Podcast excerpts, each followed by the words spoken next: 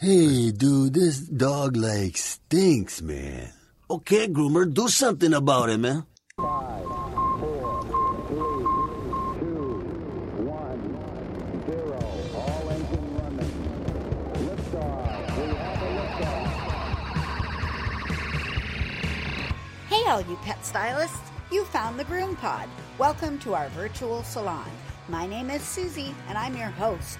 I'm a mobile groomer from Seattle, Washington, and anyone who knows me will tell you I love to talk, especially about my job. One of my favorite people to talk to is my friend and mentor and co star of the show, Miss Barbara Bird. Hey, girl, what's on today? Oh, what's on is I finally got my hair dyed. I don't know if you noticed. Ugh, it, it had been. It's looking good. Yeah, it had been like five months. I'm so bad oh, about Jesus. that. Welcome to episode 347 of the Groom Pod, recorded on September 4th, 2022 in Snohomish, Washington and Tucson, Arizona. This podcast is brought to you guys by our kind sponsors, Best Shot, Show Season, Evolution Shears, Groom More, and Stasco. And if you guys would like to help us put this show on, you can tip us over at our website, thegroompod.com, where you can use the donation button or join us on Patreon. This week on the Groom Pod, we're going to talk about the nail trim struggle, which has been on the back burner for a couple weeks. And then, oh, magically, one of our Facebook group members posted a nail trim question. So that kind of folds perfectly in with that. And what's new is brought to you by Groomore Software. If you're looking for a software solution for your shop, mobile, or house call, Groomore is it. It has online booking and online forms and intake or matted dog forms, payment processing, reminders and wait lists, inventory, routing, calendar, and QuickBooks syncs, and most importantly, 24 hour service. And they've given us a great offer. You can switch over to Groommore and try it for two months at half off. Just put in the code GroomPod. Who's there? Ladies and gentlemen, I'd like to introduce myself. My name is Susy the Groomer, ICMG MGBS. I graduated. I graduated with a hundred percent and I still love Chrissy Neumeyer Smith, but the final was a nightmare for me. A whole, a living nightmare. I had to watch a somewhat abusive groomer strangle a dog with the owner present and the dog lived, but it was a, it was a harsh, harsh reality, man. But I got a hundred percent, and I got more letters after my name, and I'm so proud of myself because it was a long struggle. Well, it certainly was a serious class, and I'm so proud of you, Susy. And uh, you deserve it. And this is just the perfect specialty for you. I'm very comfortable there. It works for me. You already were a behavioral specialist, but now you're like a highly credentialed behavioral specialist, and that's perfect. I am one of five now. I think five, three, four, five. Yeah, Chrissy, and then the girl who went through the first class by herself, and then the three of us. So we've got five of us who are credentialed grooming behavior specialists, and hopefully we will grow. And uh, yeah, it's pretty cool. I'm pretty proud of myself. But I had a dark cloud. Your bird's fine. He's a No, it's speaking of dark clouds. I'm Yeah? only going to say this because everyone will understand. Figgy the dog just farted. Oh, and dear. she's gassing me out right now. I'm like, what the hell? Sorry, everyone. but I couldn't ignore it. Oh, oh, choke me. anyway, I groomed a cat this week, a cat who I, no, it actually was a couple weeks ago. I forgot we had a, we missed a week, but I groomed this cat and she's an older cat and it was warm out and I have no air conditioning because I don't have power for air conditioning. So when I do a cat, I mostly close the windows. They're screened off anyway, but I mostly close them so that the cat can't get out and I open my top vent and I groom the cat start to finish as fast as I can. And this cat was just a brush out and had some really serious matting on her belly. And I could tell that prior to this, I see them about every five months and the cat had been keeping up with her own maintenance, but this time not so much. There were some really tight, tight mats. And of course, I nicked the cat on the underarm trying to get a mat out. So there was a little cut there. And, uh, because it was warm, I really did rush the groom pretty fast, but I got all the tangles out and I got the mats that were tight off of her. And I called the owner and she came down and we put the cat in the carrier and stood on the sidewalk for a few minutes and chatted. And then she went in the house. Well, anytime I have an incident like where I've nicked a cat or something like that, I always call and check on them a day or two later to see how it is or if we need to do a vet appointment or any further uh, treatment or anything like that. So I randomly called her a day and a half later to see how the owie was doing. And she's like, well, I have some shocking news. She passed away last night. And I was not expecting that. And of course, my mind was racing with, did I miss a sign of heat stroke or was something else going on that I didn't pick up on? But there was no panting or drooling or otherwise unusual behavior during the groom. It wasn't a more stressful groom than usual. We did it regularly enough over the past like six years. So the cat didn't mind the grooming. It was pretty cooperative cat and I didn't notice anything overly different, but I did worry that I had somehow caused this cat to pass away. But then I found out that the cat had been to the vet a bunch of times since the last time I had seen her, and that's why they put off the grooming. And ick though. Oh man, does that mess with your head or what? Yeah, really. So of course I called my vet friends and because the only thing I could think of was that heat stroke or I had overstressed the cat.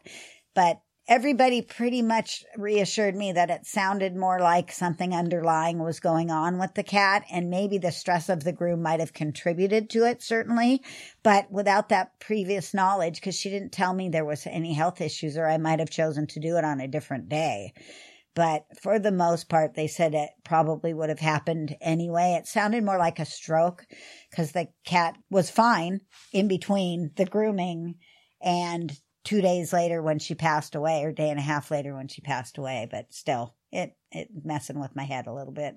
I had a toy poodle that I groomed for the first time, an elderly toy poodle. This lady from Green Valley, which is about 45 minutes to the south of us, she came in and I groomed her two dogs, and the one of them was not doing well. It was like raising its head up and breathe, trying to breathe. This was in the tub. Oh, I really shorted the the uh, grooming, and I told her about it. And uh, that dog died that night. oh, that night. Wow. You know what she said? I thought getting cleaned up would make her feel better. Yeah, I think that's kind of what this lady thought too. No, it doesn't work like that. Feel better is leave them alone. yeah. Nobody's died of mats. it was not an established client, and I never heard from her again. Surprise, surprise. But she didn't blame me. I didn't take responsibility, but I didn't decry her. I didn't demean her. I didn't, you know, I said, these things happen and I'm so sorry and blah, blah, blah. But that made me think about uh, sometimes you got to say no. yeah, I would have said no if I'd have known the cat had been in and out. Yeah, and I would have said no if I had known that the dog had been struggling. Yeah. Uh, you know, like why bring him to the groom? Well, I thought, you know, I thought she would feel better if she was cleaned up and pretty. Well, no. this was the this lady's first adult loss of anything. Um, I don't know where her parents are. I'm not sure how that all went down. If it was a divided house or if mom is still around, but regardless, she's living on her own. She's uh 30 something, maybe even a 20, late 20s, early 30s. This is her first pet. She had her 14 years, or at least the cat was 14 years old. I don't know when she got the cat, but, um, I felt really bad. I didn't want to abandon her. At first, she was like, uh, we should have stopped the grooming. And I tried to reassure her that there wasn't any sign of a problem during the grooming. And she said, well, when the cat came in, she went into the bathroom and sat on the cold tiles and panted a little bit, but by an hour later, she was eating and drinking. So I don't know. It, it, sounded neurological more than anything else. And since they couldn't figure out what was going on with her, like they were doing testing and stuff like that, but they couldn't iron anything down, neurological sounds like it may very well have been. Yeah. Yeah. Yeah. Anything exciting with you? No, but I something interesting happened to me today. You know, like a Sunday morning is my reading and research and, and learning day. It's my preparation for Girl Pod, but it's also my opportunity to kind of do a little bit of learning. And I was on this website, the Cosmetic Chemist website, and it's a blog for formula. I was on the Formulator forum. So Perry Romanowski, who's one of my gurus, and not just my guru, but he's probably guru to thousands of uh, formulators and wannabe formulators. Here's a quote from him. Are you ready for this? I'm ready. There is no evidence that keeping a conditioner in the hair longer will condition it better. Really? Condition, listen to this. Conditioner is like ketchup on french fries. Once you coat it, it's pretty much as coated as it's going to be. Letting it soak doesn't have much value. Huh. Boy, that's counter what we've learned. That's kind of mind blowing. That's kind of change making. yeah. Yeah, yeah. So this doesn't hold for pre treatment or oils because we do know that oils by themselves before the bath will uh, absorb into the hair to some extent and will kind of provide a pre bath treatment. But we always thought that there were ingredients in in conditioners. Uh, it, it, this came about. The question was, what's what's the difference between a deep conditioner and a rinse through conditioner? Thickness, marketing. Wow. Thickness and marketing. You know, because the the questioner says they always tell you to leave the deep conditioner in there for 15, 20 minutes. And then the rinse through, and you know, the most is two, three minutes with the rinse through conditioners. Well, Perry says there is no evidence that keeping a conditioner in the hair longer will condition it better. Conditioner is like ketchup on fries. Okay. Well, this is interesting in lots of different ways because we've always been taught to leave the conditioner on a little bit. I mean, for years and years with our own hair, like hot oil treatments and things like that, like you say, the oil. But if there's never, ever, ever been any evidence, we are complete victims of marketing. Well, we are. Oh. Hello, hello, wake up.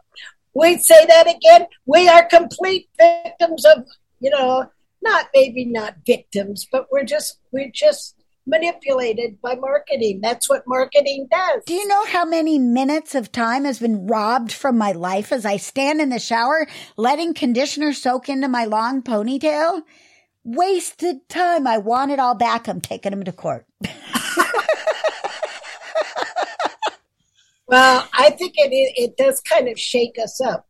You know, I want to underscore while we're here underscore for our listeners and especially for new listeners that may not have heard me emphasize this leaving shampoo on for longer does not clean better at all and it in fact raises the risk of irritation and detergent burn those uh, shampoo surfactants are formulated to be rinsed away and quickly because the quick contact time is a part of their safety.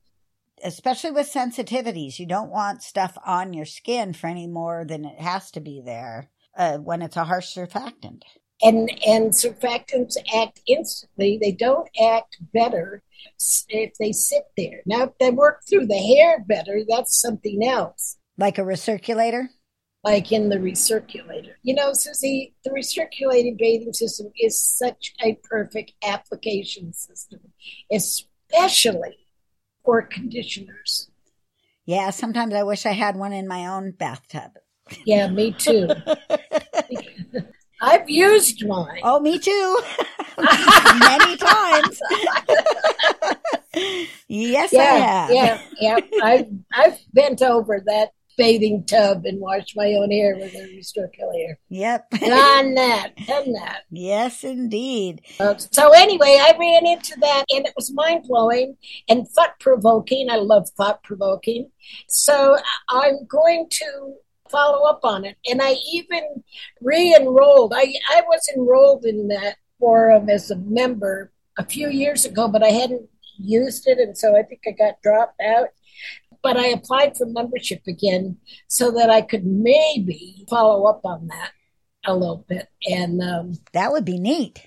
And also, I want to see if I can't kind of create a section in that forum for uh, pet products formulating because there are people that come on every now and then say I, I uh, I'm a pet formulator or I want to formulate for pets, and I I think that I might serve a little bit if I were to start a section of the forum on formulating pet products.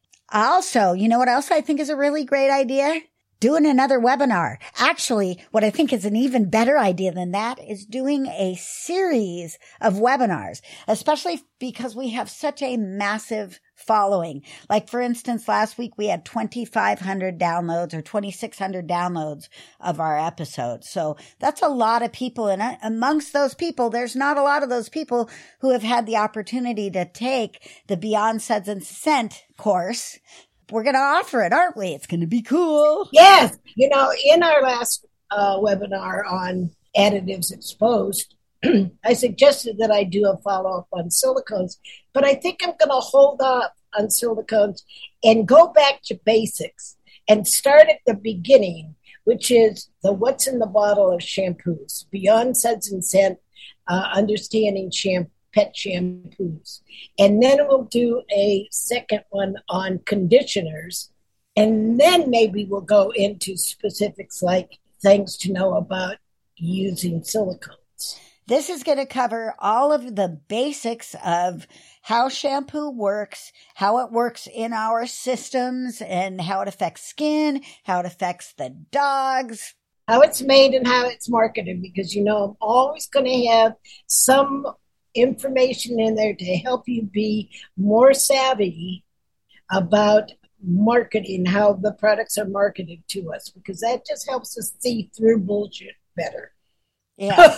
I said it. yes, you did. And that's just fine with me. So stay tuned. We haven't picked the date yet, but Barbara's going to look at the days. It's not going to be too far along because we really have this all loaded and ready to go. Yeah. Four to six weeks from when this uh, episode goes up. Yeah, because we don't want to end up in the holidays either. Uh, yeah, they're coming. They're coming, Barbara. The holidays are coming. All right. Shall we take a break and uh, get on to the very important topic of the nail trim struggle? Sure. Let's go. Let's do it.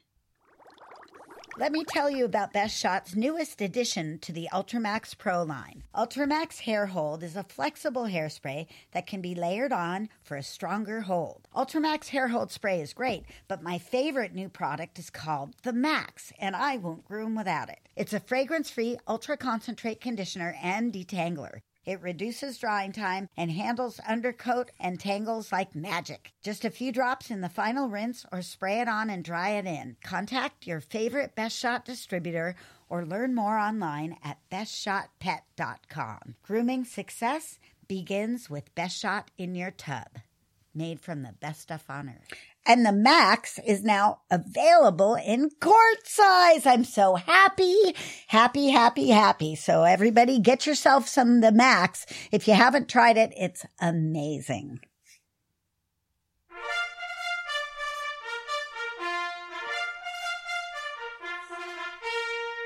Ready, groomers? Here comes our first appointment.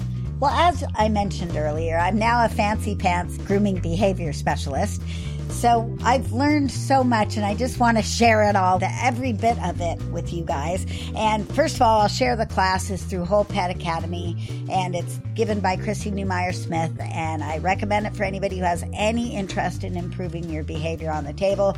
And also, she has a podcast that's free. And so you can learn every week a little bit from Chrissy and it's called Creating Great Grooming Dogs. Oh, and she does private lessons for pay. Yes, absolutely. That's a really important resource. So if you're having a, uh, a difficult problem like Willis, the incorrigible Scotty that I had, you can get in touch with Chrissy and she'll uh, give you some good hints and suggestions and help you partner with that pet owner. And uh, it, it's just hands on, one on one lessons. And she could do a week on nail trim handling. I kid you not. And she did answer the question on Facebook. So if you're interested in, in Chrissy's like input, it's in there. But I had actually written this a couple weeks ago because of a video that was out there that I fortunately didn't see, but I'll talk about that later. But spontaneously, we got a question about the nail trim struggle on our Facebook group just like two days ago. And it's from Coats and Tails Dog Parlor, P A W L O U R. I thought that was very cute. They say, I don't know if it's a girl or a guy. Hello to all. I need help. I groom lots of doodles, 50 to 70 pounds. I'm having issues with dogs snatching their paws out of my hands while shaving pads and clipping nails. Because they are larger dogs and strong, I just cannot keep a grip on them. It has become a constant struggle. Any ideas on how to remedy this? We all have this problem. I have this problem. Do you have this problem? Oh, I, my hands are so wrecked. There are some dogs I just don't even try to do their nails. I just scissor lightly over the pads. Oh, I totally agree. Everybody has these problems. And that pulling away from you, that's torturous. Oh, yeah. It, it's just torture especially for bad hands. And if you don't have bad hands now, just wait. if you continue to groom, you'll get there. I want to mention an important point. And even though a lot of you guys are out there going, well, I'm never going to become a behavior specialist or I just pass those dogs along. Anytime we have a dog in our care on the table, we're training them to behave the way we want them to behave. It's just part of the nature of our job. We're training them to be brushed and turn around and all kinds of things all the time. So don't think you're not training these dogs. We are. And when you are ending up with a dog that's struggling for the nail trim, you have to think about what Chrissy calls WTF, which isn't what the mm it's what's the function? Why is the dog wrestling? Is it because it's how they think a nail trim's supposed to be because they've been groomed by other groomers who force them through or at the vet where they force them through? Is it because the dogs are painful? I always look for pain first when a dog struggles. And I want to be sure that I'm not creating extra pain because sometimes that happens too a lot with us. Often we hold in an uncomfortable way, especially the right front foot. The right front foot is a difficult foot to get. The left front foot for me is easy, but the right front foot to get into a comfortable spot with a dog that has difficult anatomy, you know, where their shoulders are tight or their elbows tuck in and they can't quite swing their legs in the same way other dogs do.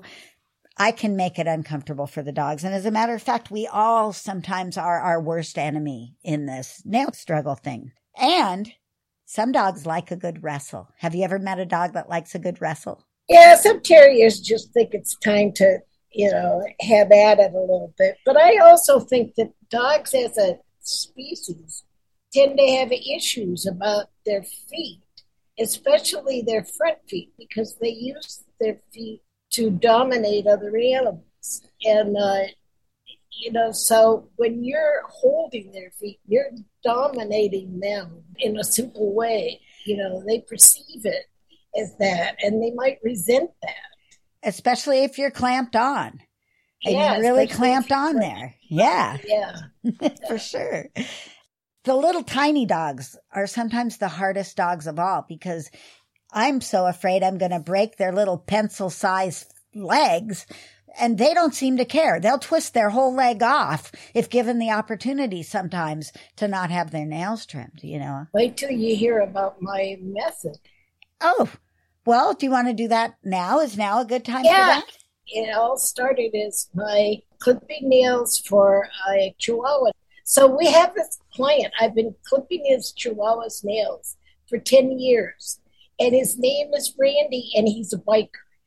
He's a hard, stone cold, aging biker dude. With chihuahuas.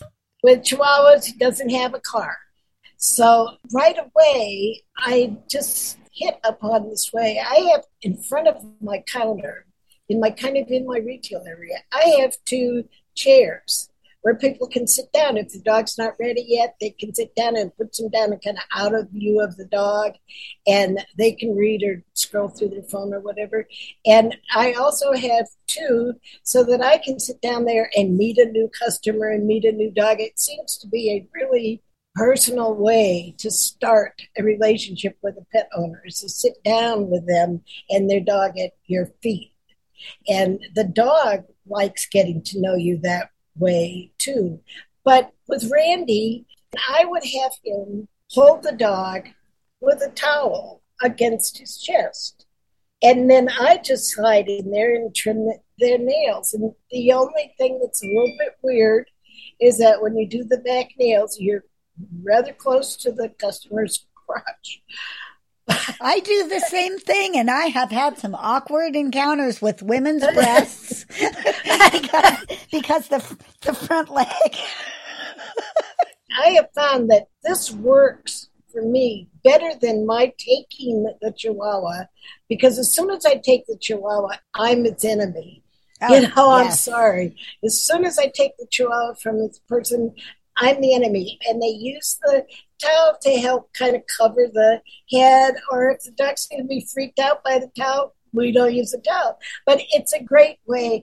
And the, here's a funny thing I did this yesterday. Oh yeah. And Randy came in and he had two of his chihuahuas, and then the person he got a ride from had a small kind of terrier mix dog that he wanted to have the nails done, and Randy treated him to the nail trim.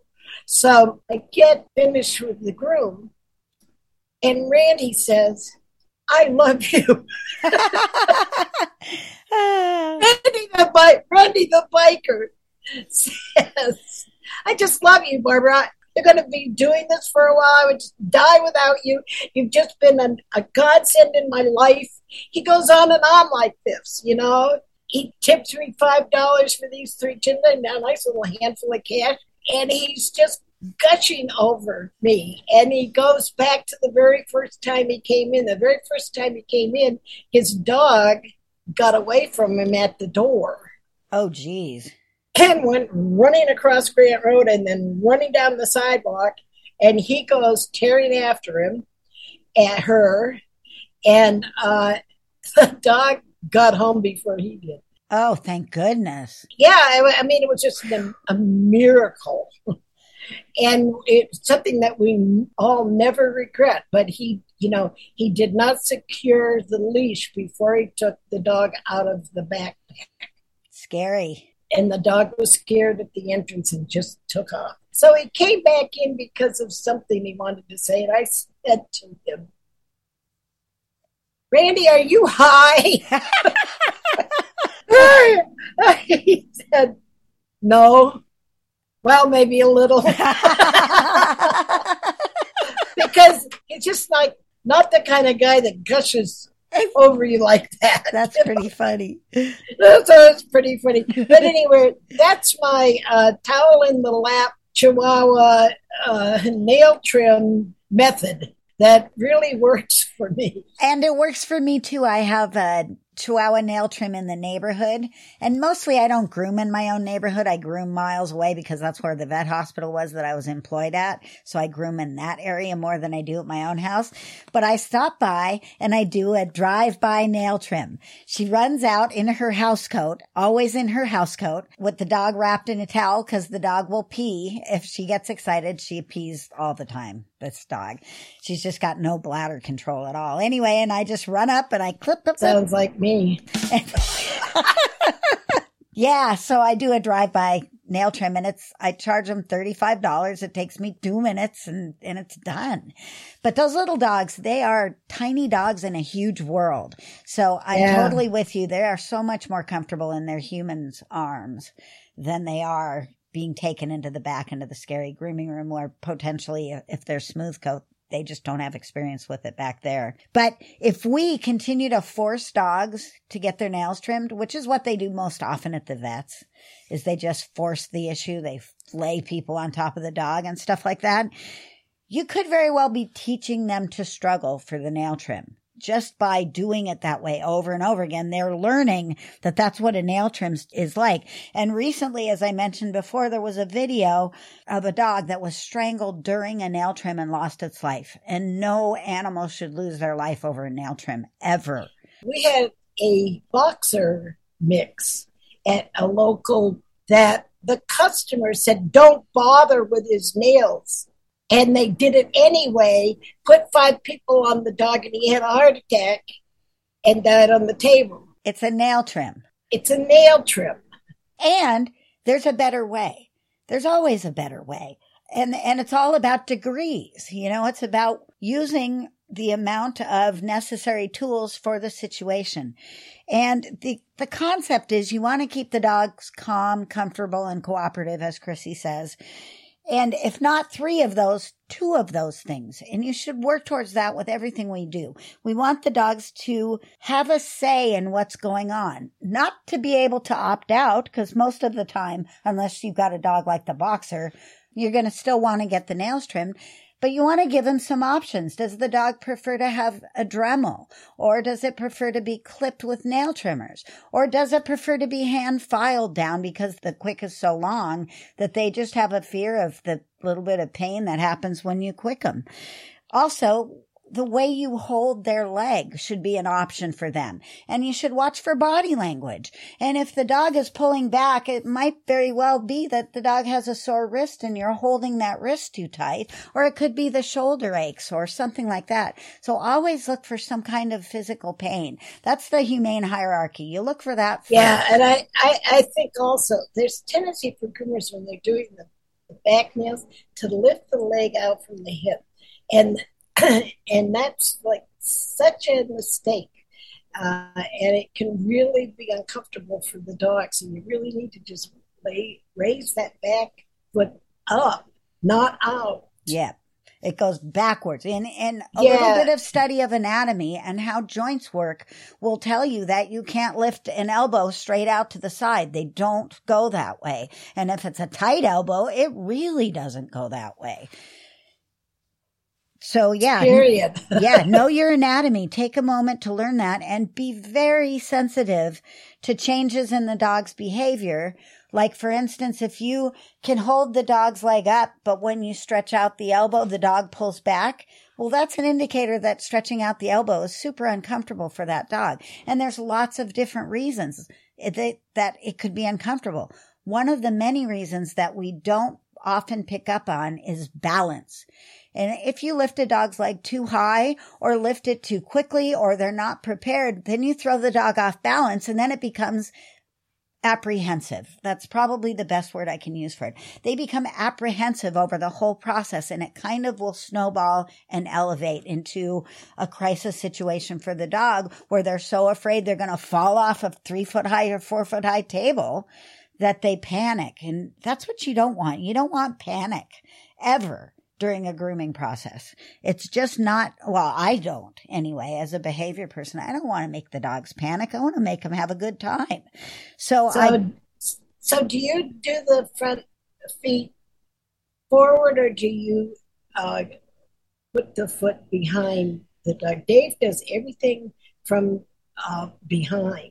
I do not- behind first. Yeah. But if that, because if the wrist is uncomfortable and you go behind and you cock that wrist too far, the dog's going to react to that. So if they're not comfortable with, and also the lifting too high or any shoulder injuries, if the dog is most comfortable, I do it like a horse. So I pick it up to the back so that I can see the quick and then I angle him down that way.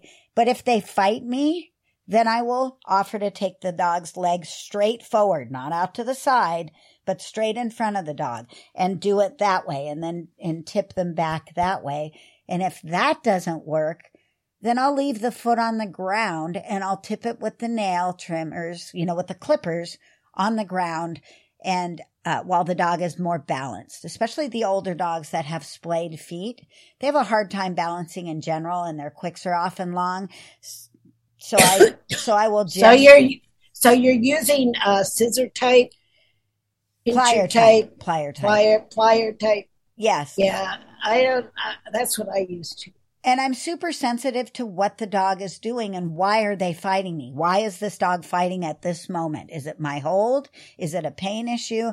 Is it uh, apprehension over falling uh, or and losing balance? So I try to find that. Um, yeah, so, older dog, older dogs seem to get issues about balance. Yes. You know, my my ten year old um, standard poodles are one of them. I don't even do its feet anymore, and the and she does nails at home. The other one, uh, I was doing clean feet, but he's starting to just like hop around when I got one paw in my hand. So I think he's having balance problems as well as being kind of a dancing dog to, to get from the get go. But uh, you know, when they're repositioning, repositioning, that's balance. And if you've ever know, been on a boat, when you're standing on a boat and it's rocking around, you're using all kinds of core muscles and leg muscles to adjust your balance all the time. As an old dog, that's hard to do. Yeah. Be mindful about that. And check in with the dog. Is it calm? Is it anxious? Is it fearful? Is it panicked? And if it's, if it's fearful or panicked, back up a step. Go a little bit slower. Chris Bear Anthony here, visiting the Groom Pod. So, if you know me, you know how much I love my Evolution shears. They are the only shears I actually use. So, check out all the options, including customizable non swivels, at evolutionshears.com and give Abby a shout with any questions you might have. GroomPod listeners get $10 off and free shipping with the code GroomPod. So, check them out today. Your hands will thank you. Summer is the season where we are likely to find dried out coats. And show season has a special shampoo and conditioner called Honey Pet. Honey Pet shampoo and conditioner is made with manuka honey as an additive and also almond oil. And it's excellent in hydrating the coat. It also smells real good. And it comes with a matching conditioner that contains the manuka honey, the almond oil, the sunflower oil, triglycerides, and a little dash of dimethicone, which assists in combing and brushing the coat. You can find these and all the great show season products at showseasongrooming.com. There's a thing called the oppositional reflex, which means if you're pulling, that the dog is likely to pull. And if you're pushing, the dog is likely to push. If you find the dog is pulling their leg away from you, you might try putting a little pressure against the leg and see if that doesn't push the oppositional reflex into action and cause the dog to stop pulling instead and push against you, in which case you can get it done. But you've got to be going from the front to have that work on the front legs. And take a moment to relax the dog if they're having a difficult time. Don't just forge ahead. And I know the owner may be waiting or you may be working against a deadline or timing. The deal is if you give the dog a chance to be successful, the likelihood is you'll have a better chance at being successful. So take breaks, go slowly. Dogs hate surprises. You know, do you ever try to like sneak in there and get that nail when the dog's not looking? That'll piss a dog off really quickly. Oh, I know I freak out when pet owners tell me that they sneak up on their dogs on the couch and scissor them. That is just like so rude. yes, So fucking rude. exactly. You know, and some dogs will bite you if you do that. You know, in fact, they had to be shown attacked his mom for doing that. Especially as their senses are going as they're getting older. Maybe they can't hear, they're sleeping soundly, and all of a sudden, snip, snip, snip, and they jump up and somebody gets hurt. The scissors flip, you know, things happen. So definitely take your time, go slowly, give lots of breaks. And when you're holding the dog's foot, open your hand and see if the dog's foot will just stay there. Use only the amount of pressure you need to to get the dog to cooperate with you. I really like to do a technique that's called name and explain, which means that I'm not going to surprise that dog. I'm going to go in the same order of legs as I do every time. So they know I'm going to start on the front right and then go to the back right. And then I'm going to turn the dog around and go front left and back left. And I'm going to say, ready, toenail trim, snip. And then I'm going to go snip every time I'm going to snip a nail. So the dog knows in advance I'm going to snip the nails.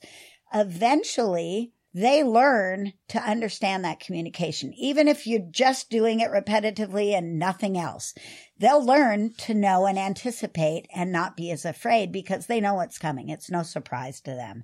I think that helps a lot. And, and doing it in the same way every time I think helps a lot. Not necessarily in the same spot as every groom for individual dogs, but each dog with their own preferences gets it done the same way.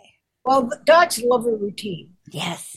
They love a routine. They love to know what's coming next. They love it in the morning if what you do is you go to the coffee maker and you've got dog treats there and they get one.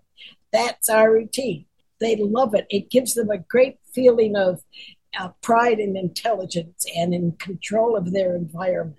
So if you do it the same way all the time, you know, we have dogs that come in and walk to the same bottom crate every time. They go to this is my place, it's my spa bed, this is my spa bed, you know, and they, you know, they just walk, they just walk in, dragging their leash, go right to their room, you know, and their owners say, "Wow, man."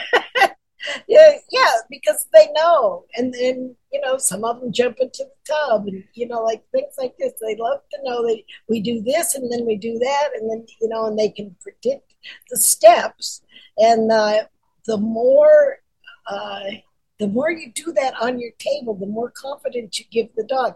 I'm not very good like that. I'm a little bit random, and uh, but I'm I try to be intuitive and tuned in too, so that I don't surprise them with a, you know, like wait a minute, I'm going to do this back leg now. Uh, thing but the, you know i think i'm going to try to be more systematic again And it's, uh, telling it's them what really- you're doing. Telling them what you're doing has such an effect. You don't think they're listening. And especially like some of the golden retrievers where it just looks like it flies past there. There's like nothing going on behind the eyes. They're picking stuff up every time you do it. For me, my table doesn't spin. My table's against a wall, so I have to turn the dogs. And it only takes a grooming or two before they understand turn around, and I'm not forcing them around on the table, which is a subject we're going to talk about on the next groom pod, is about moving the dogs on the table comfortably so that you're not putting them off balance and that whole balance thing. I'm going to bring up the balance thing again. So as you're doing the nail trim and you're noticing that dogs maybe have weak hips as they're aging or a knee issue or something like that, there's all kinds of tools you can use to help with that, to make it more comfortable for the dog. Like, for instance, let them lay down. Oftentimes dogs do much better, especially big dogs, laying down for their nail trims. I've got a English cream retriever slash golden retriever that's white that comes out and lays down and is just so easy for his nail trim. But if you do it when he's standing up, he's kind of heavy and he's not comfortable with that. So you've got to be a detective. You've got to figure it out. What's going to work for this particular dog? Another thing they have is is hip hammocks or full size hammocks or belly straps or little pads or rolls you can put underneath. There's all kinds of different options. Explore your options if you're having a dog that's having difficulty, especially with back legs. Now, we also have a variety of grooming loops. And what actually took this dog's life in the nail trim was a grooming loop with a fixed ring in the front, or at least I think it was a fixed ring, attached to the grooming post and a human restraining the dog away from the table. So there, the dog was held up to the table and they pulled back on the restraint and it suffocated the dog. They just choked the dog. So make sure you understand how to use. Ugh. Oh yeah. and the one that we used for our uh, final, the owner was restraining the dog, and the groomer told the the owner to clamp on and lay down on top of the dog, and they choked that dog out and had to resuscitate it off the off camera. So it's important to listen to the dog's breathing, to look at the dog's color of the tongue, to never use more restraint than you need. I'm a big proponent of using two connections, but they're loose connections. They're just to remind the dog that they can't turn over and walk away from the edge of the table. And never walk away from your dog when it's on the table. That's another thing. The dog that was in the final video had a slip lead tied to the grooming loop Ugh. a slip lead tied to the grooming arm, a slip lead tied to the arm in front. So two Ah. slip leads tied, Oh, no. two e-collars on top of that. And b- four minutes into the video, the dog was breathing. And that groomer is just continuing on to groom that dog. We can't do this to the to the dogs. They don't deserve this. No matter how difficult they are for a nail mm. trim, no dog deserves to be strangled like that. So- Amen. Yes. So we have muzzles. It's perfectly okay to use a muzzle. Keep in mind though that if you've used a muzzle on another dog, that stress pheromones are released in the dog's face and that muzzle has stress on it. So wash your muzzles, people, because dogs are so sensitive with their smell. Oh, I did. I They- didn't know that. Yes, they can smell the fear that was left on from the previous dogs. And, Oh. you know, for an average dog, it may not affect them. For, for a dog that's already panicked, and then you throw a muzzle on that smells like a dog freaked out in it, that's going to affect the way they react. So, Did you, you know, on a, on a different note, but uh, did you see that video that came across Facebook about the cat being bathed? no. there was this video and it was posted like what groomers go through, ha ha ha, lol, you know, kind of thing. And it was this cat in the tub, and the bather had on a jacket and gloves and uh, like all kinds of protection. And there was a second assistant at the thing, and the cat was just freaking out and trying like mad to get out of there and just like climbing up her face. And then it climbed up and it got a curtain and it pulled that down and they would keep pushing it back in the sudsy water. I just about died watching them force that cat into the tub. I had to go on and say, no, no cat should go through this Never, ever. ever. And you know what? This is how cats die. Right. Cats can stress out. Boom. cats are like rabbits in that way. Rabbits can stress out and just like freeze and be dead in a minute. Yep. And cats can easily expire. They can like just produce so much stress shit in their bodies that it kills them. It is just like not worth it. you know, there's foaming dry cleaner, there's liquid dry cleaner, there's cornstarch. There's just like all kinds of ways to get cats cleaner without necessarily putting them in. Uh, this was water, sudsy water. You know, like Yes. Scary. it wasn't. e- It wasn't even a. You know, and nothing for the cat to hold on to. You know, I like to have a, a something there that the cat can kind of latch on to if they've got to do that. For a long time, I had a frame that was a triangle frame and it had screen on it. Then they could like dig in that. I don't know what happened to it. It finally fell apart or something, and I didn't need it anymore. I use a grate ah. and I angle it against the back of the tub so that the cats can sit on that. My great paws can go through it. Oh, yeah. Too big. Had a paw get caught. I'll get caught in a grate one time. And Yeah, that's no good. yeah, you know, like stress is the killer. Yep. and we've we have to eh, honor it like that. We have to know that stress can kill, and gotta stay aware of what you're doing and how the dog or cat is reacting, and it's, it's just not worth it. There's alternatives. Let's skip it. Don't zone out and just plow through your grooming, people. Some people they do, they just gotta win. you know, I'm not going to let this dog not let me do this. Well, hey, it isn't worth it. And I want to mention too, oftentimes our solution or my solution in the past has been have the vet do the nails, but the vet is going to force the nails to be done. That's what they do. So if you're trying to retrain a dog and think about it this way, you've got 15 years of nail trims, 15 years of nail trims. Don't send the dog to the vet and have them manhandle it and set all of your work back. Take the time to train the dogs. Old dogs can be trained too. Sometimes, like for instance, I have a dog where they refuse to groom the dog often enough for me to really work on the behavior. And oftentimes that means that I shouldn't even bother with them. But I've been doing this dog since it was a puppy and I can get it done, even though I know that they're not helping me any by not doing the dogs very often. That dog does go to the vet for his nails because I don't want to be that person. I can get through most of the groom as the good person. So then I'll send that one to the vet, but I know that they are manhandling that dog because I can no longer get anywhere near his feet. Yeah, the vet sent Teddy, the Shih Tzu mix, back. that happens sometimes. Oh, and I want to say something about that 15 years. yeah, This coming Tuesday is my 45th anniversary of opening my shop. that is so impressive.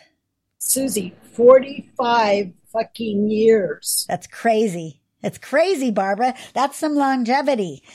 You know, and I hear people like groom for a couple years and then have to bail out. Look at you. Look at you. so cool. So anyway, I, I just gotta, I, I gotta get a banner. Yes, you do. A couple more suggestions before we actually, we're not going to get to the bath bombs this time. We'll do those next time.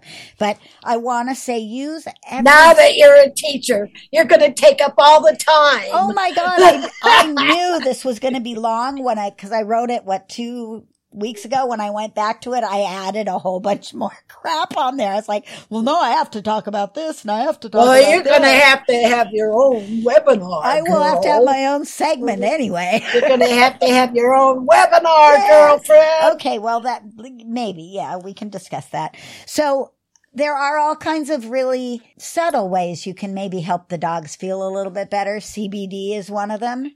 Another one is dog pheromones that you, you know, spray in the air or that you put into a plug-in. Those pheromones can sometimes calm some of the dogs down.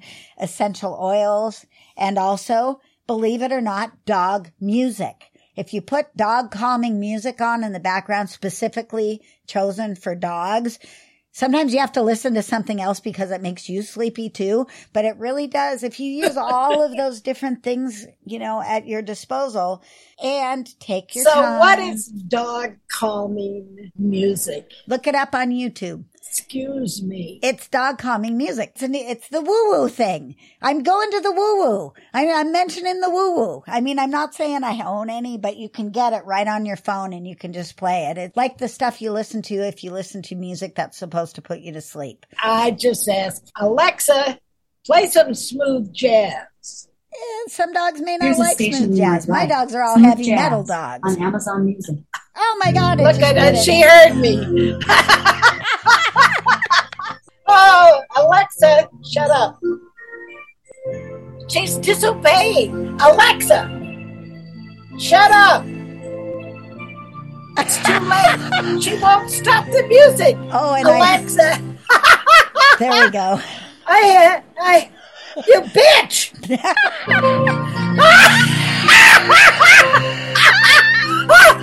I can't believe that just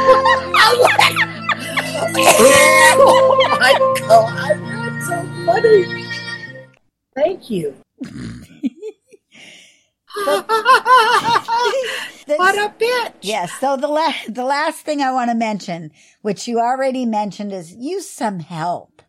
But don't use help while the dog's attached to a noose. That's not good. But use the owner, use another employee, get someone to help you learn about how to hold a dog properly against your body, especially if it's a big dog, so you can help your other groomers. Be mindful of the dog and be mindful of their experience. That's See there, that's woo woo again. Chrissy made me some woo woo. She infused some woo woo into me. How did that happen? I rebel. Well, a little woo woo's all right. I've been there, done that. I'm an aromatherapist. It's true. You know, I take that stuff seriously. Well, yeah, just not the music. Well, I just, I just wonder. You know, like I do different dogs have different tastes in music. I think they might. Parrots do. Parrots do. Yeah. Yeah. Hang on a second. Just vamp for a minute. I'm just going to see what I can find here. Oh, she's going to look up dog music. There's music made for dogs by other dogs. It apparently is made by humans, but they've done some research, like, and found stuff that actually works. Sound levels or sound waves. Probably because that's how they do the people ones. Oh, here we go. Play.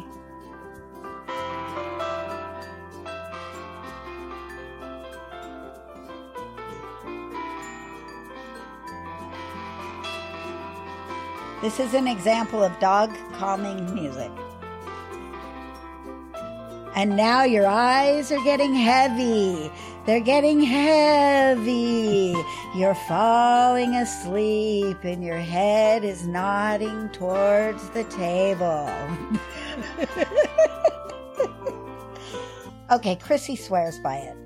So, Okay. yeah, I believe her. I haven't used it, but I believe her.